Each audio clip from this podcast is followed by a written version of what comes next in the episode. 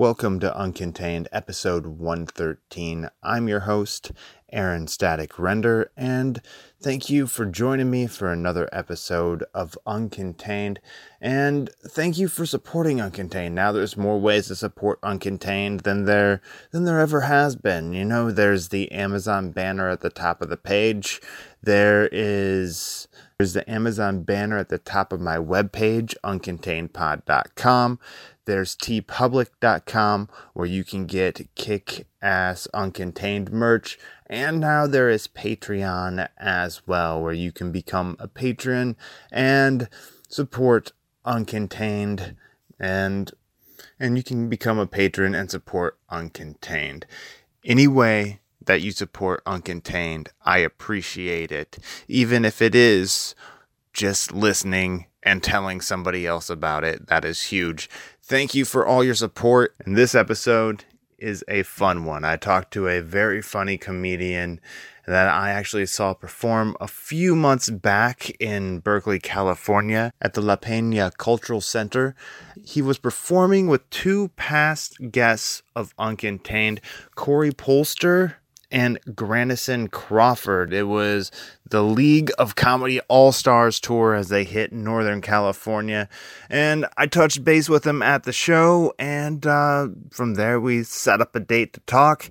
And the conversation going from being chased by wild emus on his grandma's farm, growing up in Texas, and growing up half Cuban. So, this is quite the conversation. It may jump around a little bit, but uh, it's very entertaining. And also, Dan has some great advice for people who are looking to get started out in stand up comedy or really any aspect of the entertainment industry. So, before I jump into the interview with Dan, I do have some stand up to play for you. This is actually a clip from the show I saw him perform at with the League of Comedy All Stars Tour here in Northern California at the La Peña Cultural Center. So, plug in your earbuds and uh, get ready because this is how Dan Pena lives uncontained. If you could do anything with your life, don't grow up half Cuban. It's the worst. Uh, my Cuban side of the family, some of the sweetest people in the entire world, but uh, just a little racist about the fact that I was the white sheep of the family. like my grandfather Tito had like little subtle ways of reminding me just how white I was. Like he had he had nicknames for all of the grandkids. He would call my older brother Nick Papas Fritas because he's tall and thin like a French fry. Call my little brother Bichito means little bug because he's the baby of the family. I got this interesting one. Um, El Fantasma de la Familia? Which sounds really awesome when you're like six years old and you don't speak Spanish too well. But I grew up. I Googled it. It means the family ghost. How are you doing today, Dan? I'm fantastic. Thank you so much for having me. Yeah, man. Thank you for coming on the show. I actually saw you do stand up a few months back here in uh, the Bay Area, in uh, actually right. Berkeley. So you were touring with a couple of guys that I actually had on my show, along with another comedian. Mm-hmm. The four of you were on tour, hit up North California, and it was really cool seeing your set along with. Oh, thank you so much. Welcome, man. You're welcome, and it was really awesome getting to see like. Uh, two of my past guests on the show as well Corey Polster and, and Grandison Crawford. Oh, fantastic comics. Yeah, so I saw you in Berkeley, and uh, I really enjoyed all the comic sets, and uh, that's part of the reason why I have you on here tonight, man. Thank you so much. Thank you. Yeah, Thank you yeah, of course. So for my audience that isn't quite familiar with you yet, you want to just do a brief introduction of yourself. Uh, tell them where you're from. Um, obviously, you're a comedian, but you just introduce yourself briefly, like it's an AA meeting. sure. Hi, I'm Dan, Dan Pena. uh, uh, I'm originally from Houston, Texas. Uh, I moved to Los Angeles, and I am an LA-based comedian. Uh, travels all over the states, and uh, recently internationally. I just performed in Japan, so that was pretty cool. Right on, man. Right on. That is that is awesome. Um, so what was it like performing in Japan? Uh, you know, I was a little bit timid at first because I wasn't quite sure how the comedy would translate or if anything I said would really translate. Uh, but surprisingly, uh, a lot of people do speak English over there. And uh, there's a really great uh, community of performers and, and comics out there. Uh, shout out to Stand Up Tokyo, really great group out there uh, that had me. Cool. So you didn't have to learn your set in Japanese, which is No, no, that would have been disastrous. I would have butchered it. Uh, I, so- I would have been out at like Konnichiwa after that, Yeah. or Domo arigato, doitashimasu, and then I'm like, okay, now we just look at the crowd. yeah, exactly, exactly. yeah. So you find that in a lot of places, though. Like you travel outside the U.S. and people speak like English way better than you mentioned that uh, they spoke English way better than you spoke Japanese. So, oh yes, um, like I was in Germany and just about everybody in Germany speaks English. yeah, oh yeah. And one of the great things about traveling abroad is, uh, especially uh, if you look as white as I do, people just identify you as uh, the loud American, and everybody want everybody just wants to try their English out. You know, so you will literally have people run up to you to uh, to try and speak to you in English, which is kind of cool. like, oh well, I guess I don't need to bother learning a new language. Yeah. so, how did you get set up with going to Japan? How'd you get that all lined up? Uh, well, I'm nearing the end of my bucket list, and uh, and I'm I'm Already? still pretty yeah, still pretty young. So uh, I've been very fortunate uh, in in the opportunities that I've had in life, and so I I always wanted to go to Japan, and so I booked my trip, and I thought to myself, I was like, well, I would really love to uh, to have my trip paid for. Yeah, no kidding. I- and so uh, I made a few cold calls and everything else, and uh, and one two before you know it, I'm performing in Japan, and so uh, the rest of my time was just kind of dicking around in Kyoto, which is pretty cool. So Very Yeah. nice, very nice. it was fantastic. It really worked out. It's surprising uh, what can happen with a few cold calls. Yeah. Right on. you got to know who to cold call too, but you know. yeah, that- exactly. So, um, all right. So your stand up it relates a lot to you growing up, correct?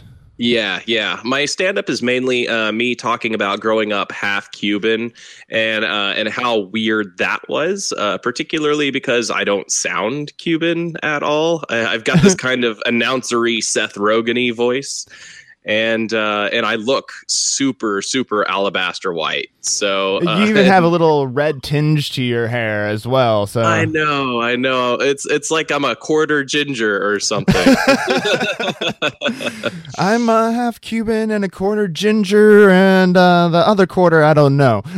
yeah, the, nobody else in my family has red hair except me. So you know, I'm quite possibly the milkman's son. Who knows? Or the mailman. One of those guys. one of the guys, one of the guys. You know, you never know. People in your family look more Cuban than you do. Yeah, yeah. My uh, my brothers are a little bit more darker than I am, and uh, have a lot more darker uh, facial features and stuff. Uh, th- they've got like the whole tall, dark, handsome thing going for them.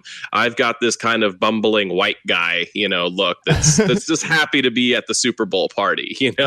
so, so, uh, so yeah, my my mom is is very white, and Okay. uh, my my dad is very Cuban. All right, very cool. So we were talking a little bit earlier, and you said you grew up in uh, Texas.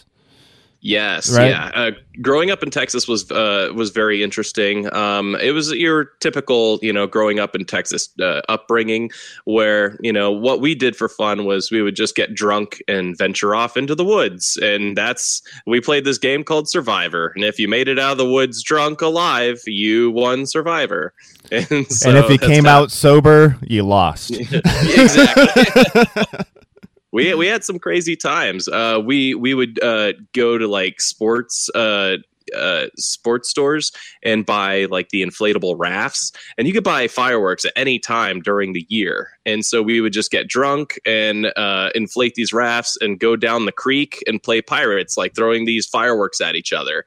And uh, and and that it was absolutely stupid and chaos, and I wouldn't trade it for anything. It was it was great. It was great. It was mayhem. Exactly. If you haven't uh, been in a firework uh, fight, uh, you you haven't lived. exactly. exactly. Uh, but whereas the Cuban part comes in, um, it was it was a little bit different because uh, all my friends were were very white, and I went to public school and and, and all that stuff. Uh, but I never knew that other people's grandparents were different, you know, or normal. I I just saw my my my Cuban grandparents as as normal. Okay. So uh, and and they uh, they're 100 percent Cuban, and they had like this really big plantation over in Cuba with a lot of animals, a lot of land, and they wanted to recreate the entire thing in in the outskirts of Houston. So okay. they, they, they had like this very large farm. They had like emus and horses, pigs, goats, turkeys, peacocks, and all, wow. all the all these. It was it was it was definitely uh definitely a zoo. I was gonna say man uh, did they charge admission for people to come in like pet peacocks and shit? They should have. They should have. Uh in fact uh, there there was this one time where i got chased by emus and i had to climb up uh, with my buddy jordan to the the top of the stalls because these these emus wanted to eat us. And uh, we were there for about an hour until a turkey came and saved the day and chased the emus away. I wish i was making up this story but it's absolutely true. saved by a turkey, huh? I got saved by a turkey. Uh, emus are very frightening, and you can absolutely tell that they are descendants of dinosaurs. How tall are they? I, I I've seen like pictures of them, but I've never really been in proximity to an emu, at least that I can remember. Uh, it, it's tough to say because I was younger and uh, shorter then. So, uh, according to me, they're uh, 15 feet tall and, and very frightening. Yes, yes. Can it's amazing how your size can affect your view of a certain creature. It's all it's all relativity, Absolutely. my friend. Yes, yes. In real life, I'm sure they're like five foot something, six feet maybe. Uh, but yeah. my God, those things were were towers, and uh, they had this guttural sound like ooh, ooh, ooh, you know, like, and they'll just chase you. And my God, like uh, you, you felt like you're being chased by a velociraptor. You might as well be. Might as well. And, and you grew up with the vision that this was normal. Like you know, yeah, yeah. Doesn't and, and everybody so, gets chased by emus? Yeah, right. And and I I would ask my my friends like, "Hey, what are you doing, you know, uh this weekend?" You know, and like my buddy Tyler or whatever would be like, "Oh, I'm hanging out with my grandma." And I'd be like, "Cool, let's go pet her animals." You know, and she's like he's like, "What are you talking about? My grandma does not have animals. What? Like she's got a dog maybe." Uh my uh, my grandparents loved dogs. They're very they loved animals, and uh, they had a lot of people uh, helping out with their animals as well. But uh, at, at, one point, they started off, I think, with three chihuahuas. Okay. And in a, in a matter of about five years, it, the number grew to like 67. And somehow, some way, I knew every single one of their names. 67 chihuahuas? It, it, they loved animals so much that if they saw a stray, it just kind of jumped on, kind of latched onto that pack. but yeah, uh, of the 67 dogs, there were maybe 30 uh, something odd chihuahuas. Okay. Wow. Wow. Yeah, I, they, they bred like rabbits.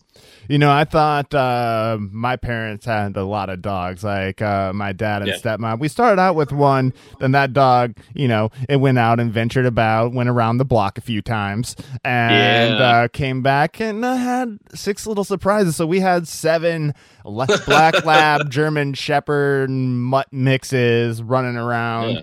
And well, creature of the night there. I know, and I know. I was like, yeah, you dirty dog.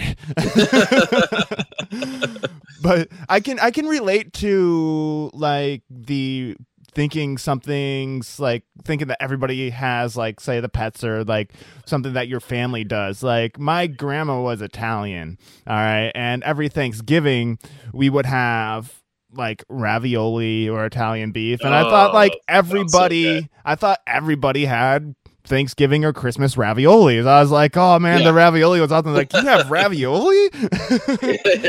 I'm like, yeah, don't you? That's like a Thanksgiving staple. yeah. Not quite emus chasing me, but you know. yeah it's it's interesting how every family has like their own little specific thing that you just think is normal you know Yeah. uh, like uh, for christmases uh, my mom every single christmas morning she will make monkey bread Okay. and uh, and she always called it sticky buns and so uh, when I moved to Los Angeles, uh, I was at like a, a, a kid's birthday party or so. Like one of my buddies had a kid, and I'm at, I'm at their birthday party at like a Chuck E. Cheese, and they were serving uh, sticky buns. I was like, oh my gosh, this is, I love eating this every single Christmas. You know, we we make this. Uh, I and he, they were like, what are you talking about? This is monkey bread. I don't know what sticky buns are, and so I kind of learned what monkey bread was, and uh, and that it's actually like a cake. You know, it's Yeah. like having cake for breakfast. So, uh, but yeah, every, every single Christmas morning, I just thought everybody had uh had sticky buns slash monkey bread. and they should. They should. I know. So I like start you that know? tradition. Like Yeah. where's where's your mom from? Like with uh, a lot of it's like the dialect or like local vernacular or what you call things. Because Yeah. like I'm I'm originally from the Midwest, so it's like sticky buns didn't sound too off the off the wall for me.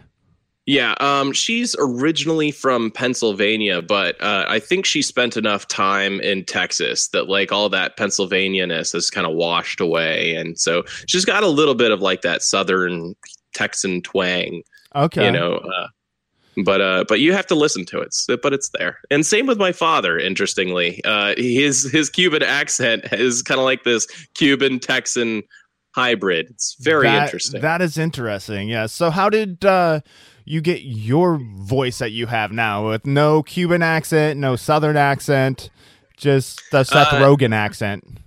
Yeah, right. uh, I I would say uh, my accent uh, probably comes from just a lot of acting class and Okay. uh, just just having to. Uh, I, I grew up as an actor. I did a lot of community theater, and uh, we didn't have microphones for most of our productions. So they always said, "Project your voice." and so now now I just have this booming, thunderous voice, uh, or at least people tell me it's thunderous uh, because I I literally can't whisper. It's like uh, this is me at a whisper right here. you I know, That's I- probably that's probably like regular talking. You know. I relate to So- that. I relate to that completely. Like as a as a child, like I was always told to quiet down, and then when I had to whisper, my whisper was like this, and Yeah. people could hear my whisper louder than what I was saying or whatever. And I was like, "Dude, you can't whisper." I still have that to today, but you know, Yeah. I can say this when I'm drunk or really tired, sometimes a little bit of that Texan slang can come out. And uh, I, I also had to change my vocabulary to some extent. I, I kept saying y'all. Uh, and uh, and people be like, oh, that's so cute, and I don't know, it, that'd get annoying. So I stopped saying y'all, and I used to say I'm fixing to go do something. I'm fixing fixing to go to the store. I'm I'm fixing to do the laundry. Uh, I, I no longer say fixing. So right on, Yeah. right on. Did uh, the So- whole blue collar comedy tour put an end to that? I think so. I think so. Yeah, you say y'all from the south. Like in the Midwest, it's like you guys. yeah, Like- I say you guys a lot. Yeah, from the Midwest, you know, a lot of times it's like, "Hey, you guys, how you guys?" Yeah, Instead of like, "Hey, everybody, how are you all doing?" yeah. but I don't know, you'll get that from place to place. So let's talk about your stand-up a minute. sure. Obviously, you get motivation from when you were a kid, but is there anything else that uh, goes into it, or like, where do you draw from for your stand-up? It's mostly just life experiences uh, that I talk about. Um, I don't I don't particularly get into politics. I feel like it's oversaturated right now, uh, and I don't really talk about uh, too many uh, movies or current events because uh, usually by the time that I go up, I'm I'm I'm usually towards the end of the, the, the lineup. And so a few other comedians have already gone on and talked about Tinder or talked about Donald Trump or whatever. And and I don't want to be that comic. Uh, not that there's anything wrong with it. I just don't want to be a part of the reason that it's oversaturated. So Gotcha. I, I tend to just kind of stick to what I know, which is my own life, and try and make some of these things like growing up half Cuban, uh, or or you know the the monkey bread. Yeah, I try and make people kind of look inwardly at themselves that I wonder what I do that's kind of different, you know, Yeah. that might that I might think is normal. And so that's generally where I draw from. It's a lot easier to make fun of myself than it is other people. I'm not good at, you know, roast comedy. Uh, uh, but I'm I'm good at turning it inward. Okay, right on, man. So, do you find were you always that way as a comic, or do you, did you at one time find it hard to like bring yourself into it as a subject?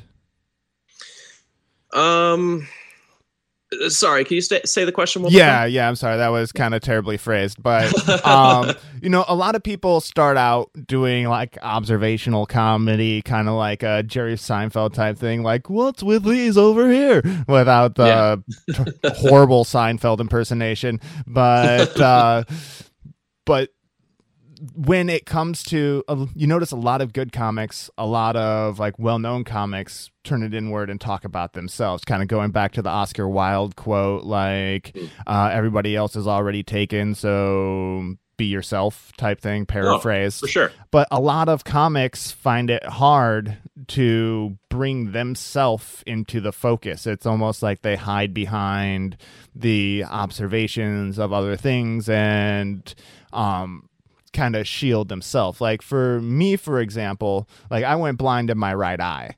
Uh, when I was 27, and I wanted to figure out how I could get on stage and talk about that without getting the ah type thing, because I, I don't want like uh, sympathy from people. But do you ever find it like hard to make yourself the the focus of your comedy?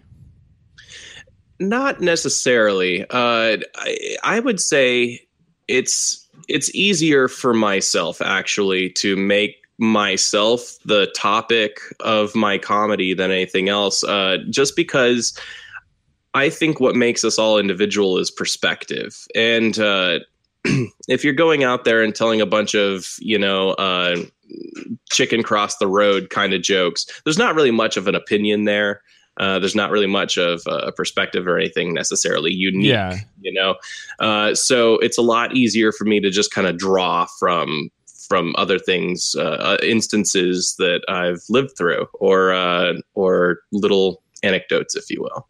Okay, okay, yeah, and I think that making yourself the subject of the comedy kind of is what helped your comedy relate to people in Japan or all over. Like, a, there's a lot of like regional comedy or things that work in certain areas or not, but when it's personal, when it's about like your own personality and about um real experiences instead of just like some local grocery store chain or something like that Yeah. you know it kind of opens it up to a more wider vast audience Oh, for sure. However, I I, I would not uh, I would not want to undermine the importance of regional comedy either. Uh, one of the best things you could do as an opener, uh, as a comic, especially if you're new uh, to the area, like I was in Japan, it's good to always open with. Uh, a joke that's particular to that area or that club or that audience. So that way you can kind of get them on your side. You don't Okay. feel as much as an outsider. So it's a really good lead in, but I wouldn't necessarily make that the entire subject of your set. gotcha gotcha yeah so kind of like get a little familiarity between the audience and yourself so they're like Yeah, okay it's- i it's can relate to this guy Exactly. We're on the same team. I get it. Yeah. Yeah. All right, very cool, man. Very cool. So, um, what do you have coming up? What's next for you, Dan? Uh, well, I will be performing at the Federal Bar in North Hollywood on April 11th, and that show starts at 7:45 p.m. Uh, tickets are available in advance at rebelsofcomedy.com. Okay. Uh, you can also find me uh, performing at Flappers Comedy Club in Burbank uh, on April 18th at 7:30 p.m. Tickets are ten dollars. Uh, you can follow me on social media at I am Dan Pena, and I'll have some free ticket links up. All right, sounds good, man. So uh, I'll give you another chance to shout out your social media here before we get into the like, the final question at the end of the show, and Cool. I'll make sure to get a list, put them in the show notes. But yeah, make sure you definitely hit up Dan on social media. Let him know you heard him here, and uh, heard him talking about sticky buns, which sounds kind of dirty when you say it in the in the right way, but sticky buns for Christmas. All right. That's that's what every child wants for Christmas. Yeah, uh, I could take this down a really dark path, but I'll I'll take the I'll take the high road on this one. Yeah, there we Um, go. yeah, yeah. Okay. So, like what advice would you have for like people who are looking to get started out doing stand-up comedy or maybe take their stand-up to the next level? Um. Okay. Cool. So there's uh there's two different ways. Uh, I, th- th- that's for me. That's two different questions. I'm, I'm gonna uh, the the first one. Uh, for someone who wants to get started in stand up, I got started on a dare, uh, and I can say um, I tried stand up comedy willy nilly uh, in Houston, Texas. I want to say in like 2004 or something like that, and bombed at the Houston Laff Stop. Uh, it was an open mic. It was garbage. It was not structured. Uh, it was funny, but not funny enough. Okay.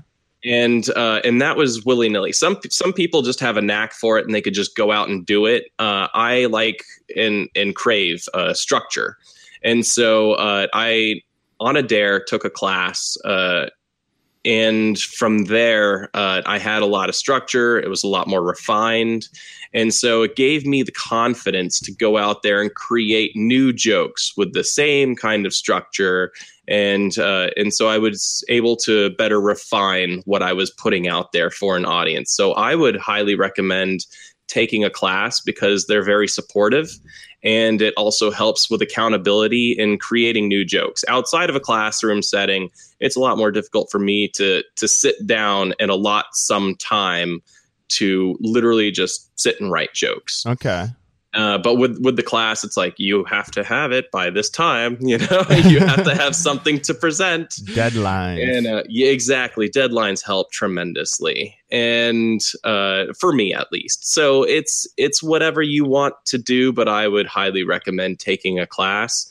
And for someone that's already gone out there and taken a class, um, and who already has a refined amount of uh, of jokes, I would recommend several things. Um, cold calling uh, clubs is always uh, helpful. You could always ask who the booker is, or you could ask about independent producers to get yourself on more shows. okay. Usually, they'll they'll get back to you and say, uh, "What's your material?" Have have a little clip, you know, like three, usually about three to five minutes of your material already edited together. Uh, some people want different things. I just recently had to edit together uh, a clip of me performing in several different cities because someone wanted to see me traveling, you know. Yeah, and probably see how you related to other audiences other than just the local one. Exactly. I mean, it's it's always good to have as many tricks up your sleeve as possible. Um, so cold calls helps. Uh, a lot of these comics, uh, after they perform in a show, they'll just get up, cut, and run. Be like, "Thank you so much for having me on the show. Bye," and then they just peace out. It's extremely important to stick around and talk with your audience, engage with them because it makes you more human and it's networking you know? Yeah. and uh and that's that's that's very important. Always bring a card with you. Uh aaron i think i even gave you a card you did, you did. I, I actually need to take that advice and uh, make sure I have uh, business cards on me.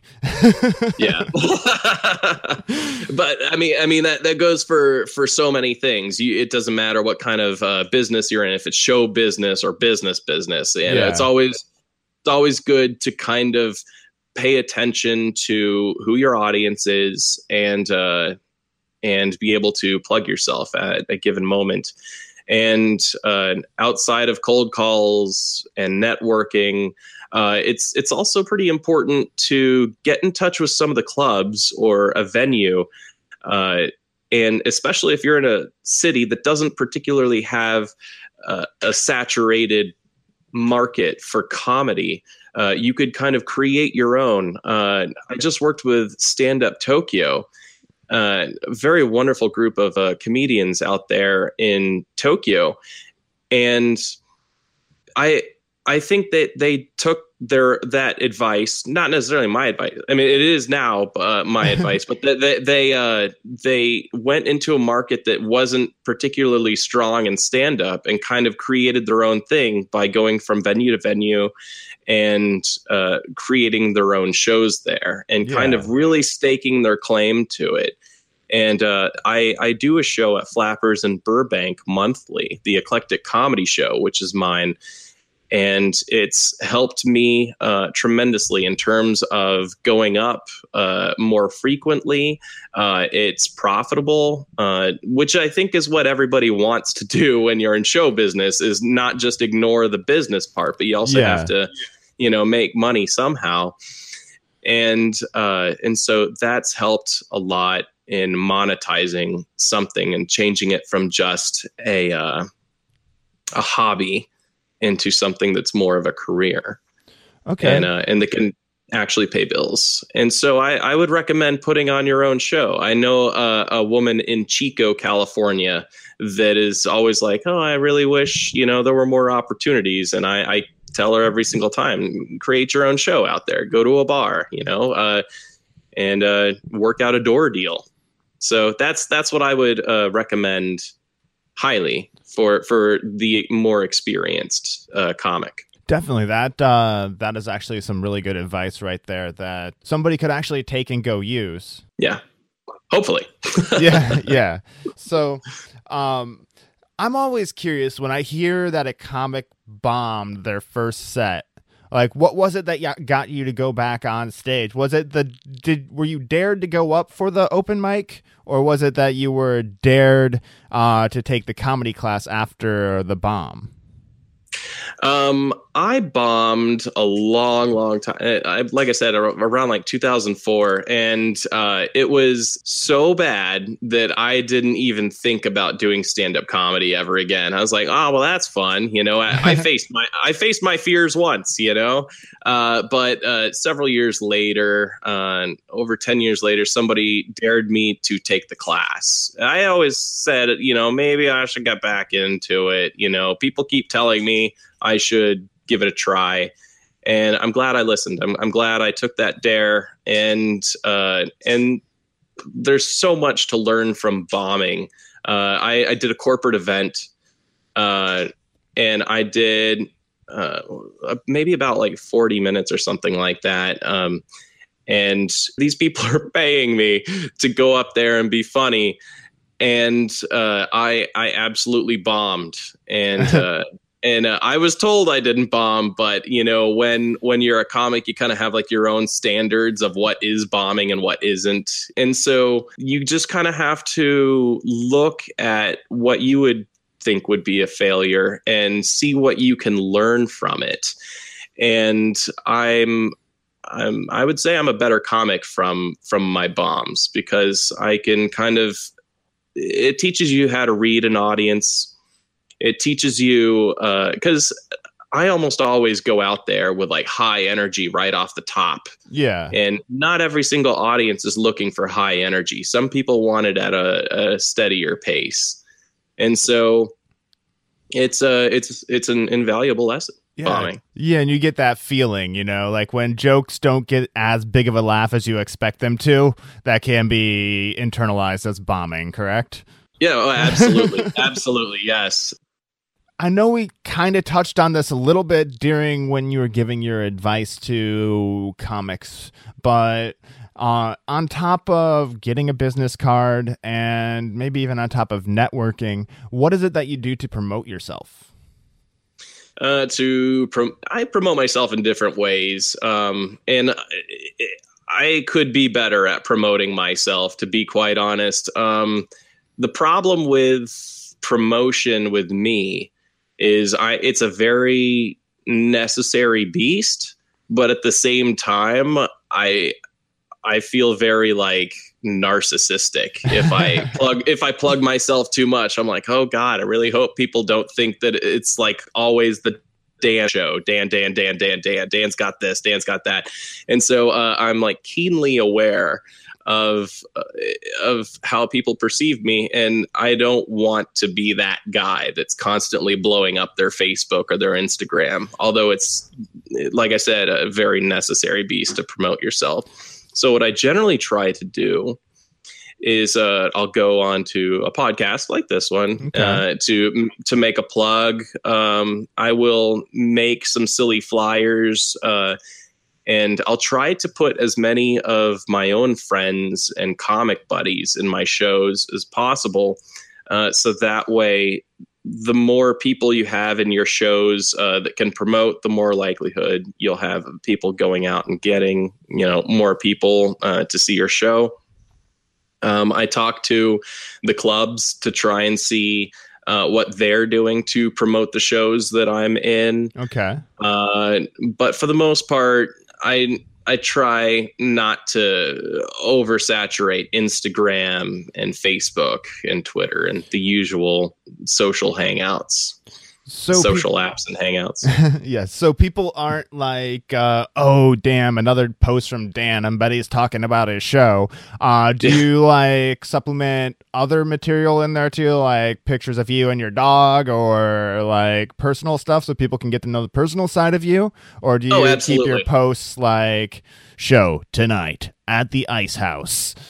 I mean, I, I do a little bit of both. Uh, so uh, my my Facebook and my Instagram is filled with a lot of personal stuff as well as like the ads and stuff like I call them ads. They feel like ads, you know, yeah, yeah. for the you know, uh, for these shows. And I think I think the mixture that I'm doing is is fine, uh, particularly because I don't want to feel like some.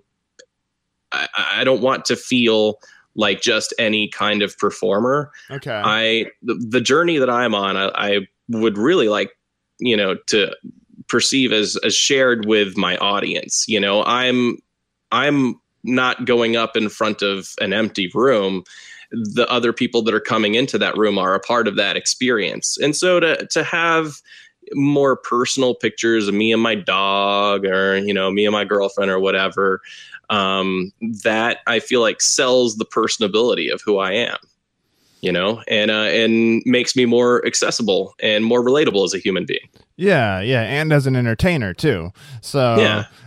that kind of sets up perfectly for the next question. I'm just gonna shuffle my questions around a little bit since we're sure, talking about yeah. that right now. What is it that you want your audience to take away and remember about your show? What or a feeling that you want them to get?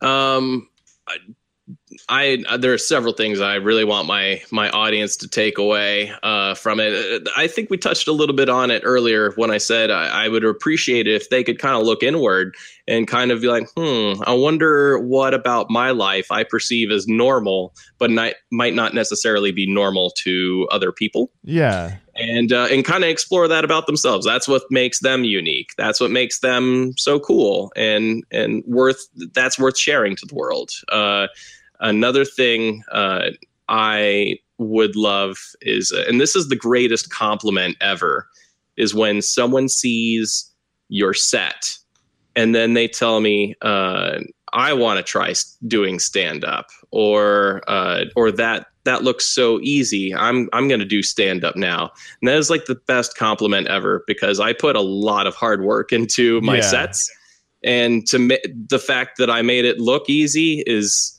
is so cool you know so, so, it's like oh yeah, i'm i'm so glad you think it's easy uh you know and for some people i'm sure it's just you know, off the cuff and completely easy and natural. But for someone like myself, a lot of work goes into it.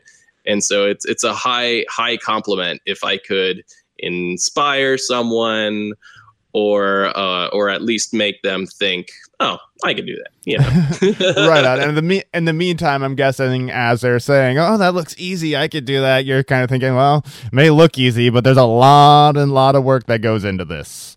Well, uh, for me at least, for me at least, you know. Uh, so I mean, if if they're the next Robin Williams and they just go up there and they're just lightning, you know, uh, that would be incredible. But you know, Robin Williams had to get started somewhere too, you know. All right, very cool, man. So, um, what would be a highlight or two that you've had happen or experience throughout your career? I would say uh, some of the some of my favorite highlights uh, was was absolutely the the Tokyo Japan trip was very cool. I can imagine because uh, because I I got to kind of explore this uh, this new group, or at least they seem new. They could have been there for a while, for all I know. Uh, but this this really budding market was really incredible. Uh, over there. Uh, among some other things, um, I got to participate this past year in my very first uh, comedy festival and got best of the fest for that, which nice. was so thrilling, so thrilling, and uh, and such an honor. And that that was really cool because uh, my family came from Houston uh, to support me. And uh, I I did all these shows and then sent them on the plane uh, back home. And as I dropped them off at the airport, I got the call that I had made best of the fest. So that was so su- such such an honor that they yeah. were th- that they got to be a part of that and uh, uh, shout out to TK Madison who gave me uh, one of my first headlining gigs, uh, the first headlining gig I had ever had, and a really really great uh, producer. Does a lot of shows over at Sycamore Tavern and uh, the Federal Bar in North Hollywood uh, that was one of the biggest highlights was was when I got to headline for the first time, and uh, he also uh, did my first tour. You know, so that was yeah okay. he's yeah he's he's an incredible guy. He's discovered quite a few other comedians like uh, Craig Robinson and Angela Johnson and a few others. Okay, those are some pretty big names right there. So yeah, yeah, yeah, yeah. Uh, I also got to open for quite a few uh, large names over at the comedy store, which is pretty cool. Uh, I, I almost always uh, make this annual trip to uh, San Diego Comic Con. And I I make a huge pilgrimage of it. You know, I'm there for like an entire week. And uh, maybe about two years ago, uh, I had to cut and run on a Friday night because I had booked a really huge show on the main stage at the comedy store, nice. opening for some really big names. And so uh, that was that felt like a game changer right there. When you're, uh, I'm used to performing in a theater of maybe about 200 people, you know, and this was a theater of like over 400. It was just so packed and so incredible. Nice, man. So nice. the audience was electric. Mm-hmm. And that that always feels good as well. Um, but now we were talking earlier, and you mentioned that after going to Japan, you're close to actually completing your bucket list. Like, yeah. what what else is on your bucket list right now that uh, you at least that you care to share? Um, but like, what what what's another goal for you to achieve on that bucket list? Uh, what I've got left is uh, I would like to go to London, which I think I'm going to do next year. Okay, uh, and uh, and I'm probably going to turn that into a comedy tour. So that way, you know, I can kind of make up some of the expenses, you know, for you know uh, for the plane ticket and you know stay and everything else. I, I almost always try and turn it everything into uh, some sort of business venture uh, because why not? Why waste the opportunity? You know? Yeah. Uh, and then you can so, also write it off. that too. That too. Uh, I did keep many receipts from Japan, uh, although I think uh, writing off yen on my taxes would be difficult. so, um, let's see. Uh, w- what else is left? Uh, climb Mount Everest. I don't think I'm going to do that next year, uh, but it's something I've always wanted to do because uh, that's a cool party opener. Like, oh, Dan, what do you do? I climb Mount Everest. You know, me and my trusty team of Sherpas. Yeah, exactly. so, uh, hope hopefully I can make it to the top. Hopefully, I won't become one of those uh, dead body landmarks. You know that kind of happens. Yeah. Have yeah. you heard about those? I, I have. I actually listened to it was a book on tape about somebody who uh, climbed Everest. There's like a guy named Green Boots or something like that that I guess like died around halfway up the mountain. So when you see this this corpse, you're just like, oh, I guess I'm about halfway. You know. so hopefully I'm not like the ten yard from base camp guy. You know? yeah, that, that would that'd be embarrassing, especially yeah. on the way up. But it even suck on the way down too. You know, yeah. like he was this close, this close from base camp. Yes, know? yes, he almost made it, almost made it back down. All right, so I have one final question for you.